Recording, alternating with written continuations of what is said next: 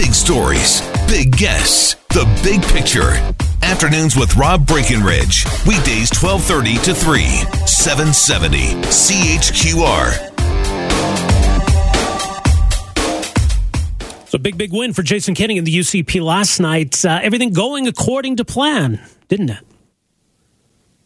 Instead of having uh, PC votes and Wildrose votes tearing apart uh, conservative votes, the conservative side of the spectrum, get those votes together, have a united conservative front, and they should be able to handily defeat the NDP. And that's what happened. Now, maybe all of this wouldn't have happened absent Jason Kenney. Uniting the right seemed like a tall order a few years ago, given the uh, history between the PCs and the Wildrose.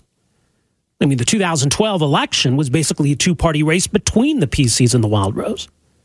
But Jason Kenney was able to bridge that gap, and he is going to be Alberta's next premier. So, how did we get here? Where do we go from here?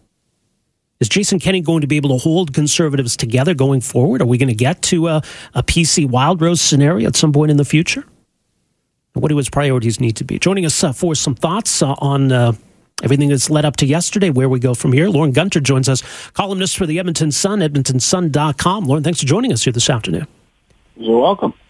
So, what do you make of it all? I mean, I was kind of expecting a big UCP win last night, and in that sense, it was almost kind of a, a boring, uh, a boring election, I wasn't it?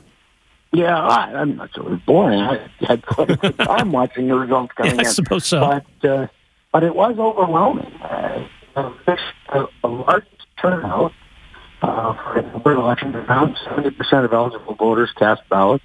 Mm-hmm. It's the largest turnout in more than half a century. It's a bigger turnout than the 1982 election when Peter Lougheed was fighting Pierre Trudeau over the national energy policy. And the UCP won an outright majority of the popular vote. And it gives them a huge mandate um, you know, there's an awful lot of people in Edmonton who really haven't absorbed uh, that side of things yet because, of course, of of the uh, 19 or 20 seats in in Edmonton proper. Uh, only one is the UCP. Uh, I'm suggesting in the column for tomorrow that that Edmonton needs to go back to its original name, which is Fort Edmonton, because that's what it is for the NDP. Outside of Edmonton and St. Albert, they have only four seats of the remaining 67 seats in the province. Yeah. Uh, and all four of those are held by cabinet ministers, but they lost outside of, of uh, Edmonton and, and St. Albert. They had 13 ministers, and they lost all but four of them. So, uh, you know, it just, it's, uh, you can't say it's a full wipeout, but it's pretty devastating. Well, it is. And yeah, I mean, you can look at rural areas where it's overwhelming UCPs. But if you take rural areas out of the equation, you just look at Edmonton and Calgary. I mean, it was basically uh, a mirror image of one another. Calgary was just, it was just over 50% UCP, about 35% NDP. Edmonton was the exact opposite. Yeah, for sure. And, so it's a tale of two cities, even though well, we're, you know, is. we're going through the same thing as Albertans. Well, no, but we're not. And that's and that's the thing is that Calgary suffered a great deal more from NDP policies than Edmonton did. You know, in the lead up to this election, I was staggered by uh, work that was done by uh, Mark Milke, who I know you know, uh, a researcher and political scientist, uh, uh, who found that we actually have 8,000 fewer private sector jobs in Alberta in 2019 than we had in 2015 when the NDP took over. Now, that doesn't happen. Just natural population growth and, and slow economic growth produces more jobs every year. But the NDP policies were so bad for the private sector, and Calgary is a much more private sector city than Edmonton is, that uh, that Calgary took the brunt. I don't. I'm not surprised at all that Calgary is the is the the is the flip side from Edmonton. And in Edmonton, uh, it, it, under the NDP, there are 48,000 new public sector jobs in Alberta. Uh, so uh, a big public sector town like Edmonton, uh, we have about twice as many public sector workers as Calgary does. Uh, that's that's the result. You know, they the the bread was buttered on their they want so. Was this a victory for conservatism, or is this a, a, victory for change? That the economy is not doing well, we need a change. I mean, how do you interpret the results in that sense? change. I think we're, hang on, let's uh, put that on hold. We'll take a break. We'll come back. We'll see if we can get a, a cleaner line here with Lorne Gunter. We'll talk a bit about what this victory means, where the new premier needs to go from here in terms of what needs to get done, what his priorities need to be. Lorne Gunter is on the line with us, columnist for the Edmonton Sun, Edmonton, uh, EdmontonSun.com. We're back for more right after this. Welcome back, 974 8255. We got Lorne Gunter with us, columnist for the Edmonton Sun. Uh, Lorne, you there? I am. There we go. All right. So, just, yeah, further to that question about what the vote yesterday represents was it just voting out uh, a government that had a terrible economic record or people embracing uh, kind of a small c conservative vision? Well, I think both. I mean, I think there are an awful lot of people who would like to see the Alberta Advantage come back. They'd mm-hmm. like to see their taxes lowered. They'd like to see uh, government focus again on making a climate that's favorable to investment and to business. But, uh, you know, as, as I was saying, Edmonton's uh, public sector workforce is about twice the size of Calgary's, which means there are an awful lot more people in Edmonton who have the luxury of knowing they're not going to lose their jobs, that they're going to have solid pay and great pensions and marvelous benefits. And so then they're susceptible to the fear mongering that the NDP indulged in.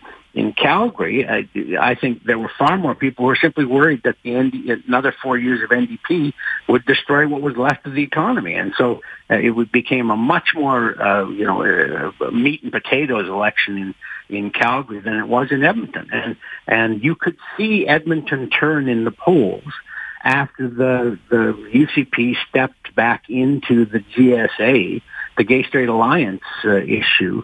Uh, Edmonton was probably considering UCP in some areas, and then they they took up that issue, and boom, it, it just evaporated in a matter of two days uh, because Edmontonians, more Edmontonians, had the luxury of voting for peripheral issues than uh, than they did in, than people did in Calgary.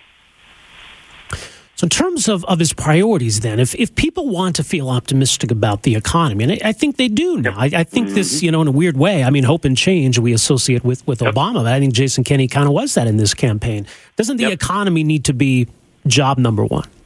Yeah, it does. And, and you know, you're going to see them, if they follow what they promised during the campaign, you'll see them repeal the carbon tax. And they, when that's, the carbon tax isn't huge. It hasn't been an enormous impediment. But every time you take one of those bricks off of the back of the mule, uh, the mule step gets a little lighter. And, and psychologically, uh, changing the government is going to have, I think, a, a noticeable effect in, in Alberta. You know, the, the price of oil, uh, the price that we get for oil might still stay down for a while. We aren't going to have a pipeline overnight. Uh, the Liberals are still in power in Ottawa. But within the province, people are just going to feel lighter. They're going to feel like things are better. And so instead, they might not buy a new fleet of pickup trucks for their company, but they might buy a couple which they wouldn't have bought before. And they might hire a new welder. And they, you know, who knows? Maybe they'll drill a new well. And, and so that sort of stuff, if you multiply it by 10,000 small businesses, medium businesses uh, in Alberta, is going to have a, a noticeable, if not a boom-like effect terms of dealing with the federal government, dealing with BC or whatever other issues that might come up, I mean, is it your sense that Jason Kenney is going to go on the offensive here, or is it just kind of yep. a warning that, look, we've got business to take care of here at home, don't cause trouble for us? There are not going to be uh, two dozen photo ops of a smiling Justin Trudeau and a smiling Rachel Notley yeah. uh, making nice nice over uh, the pipeline. Her approach was she thought to be cooperative with Ottawa, to you know catch more flies with honey than with vinegar. Mm-hmm. Mm, Jason's going to throw a little bit of vinegar in there and see whether or not he can make other people go pucker face. So uh, I, you know, even if it gets us nowhere, the the kissing up got us nowhere. So we'll feel better about ourselves if we're fighting back, even if it's also not getting us anywhere. Well, uh, in that sense, are we in kind of a, a, precarious period right now? We're expecting at some point soon a decision from Ottawa regarding Trans Mountain. Should we wait and see what, what happens with that?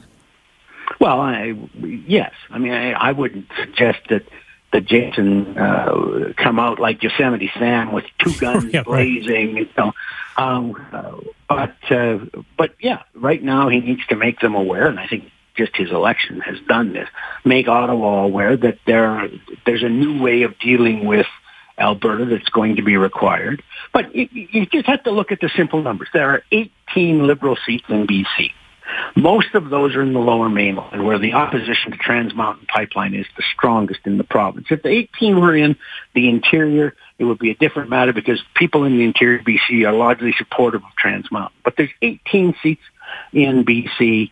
The Liberals are losing support everywhere as a result of a number of things, but mostly SNC Lavalin. And they're going to be keen to hang on any There, there were four Liberals elected in Alberta in 2015. Not one of them is going to get reelected. Uh, yeah. There's no politician less popular in Alberta than Justin Trudeau. Uh, so uh, do the math. I, I, the, the Liberals going to rush to uh, reapprove Trans Mountain. Well, they might reapprove it before the federal election in October, but they're not going to dig. Um, you know, they, they're going to say, oh, we'd love to, but there are new court challenges to the new approval, et cetera, et cetera, et cetera. I think one of the reasons they bought the pipeline was so that they could sit on it. and They didn't have to build it. Uh, they didn't have to deal with a company that was eager to build it. Um, so, uh, yeah, the election is done in October. I wonder. I mean, do you think there's a chance that I mean Justin Trudeau owns it, which makes it a little more awkward, but that that Jason Kenney can be the scapegoat. That we wanted to build it, but Jason Kenney is not committed to fighting climate change, so now we can't. Yeah, they can try that. You know, uh, Brian again, they call Andrew not desperate. They will do all sorts of things. Uh, but do I believe that that's the reason they're not going to build it? Not for a second. They're right. picking up votes in Quebec and Ontario um, uh, because of that. It doesn't matter. It's more at EdmontonSun.com. Lorne, always appreciate it. Thanks for joining us here this afternoon. Yeah, you bet. All right. Lorne Gunter, columnist for the Edmonton Sun, EdmontonSun.com. Afternoons with Rob Breckenridge, starting at 1230 on News Talk 770 Calgary.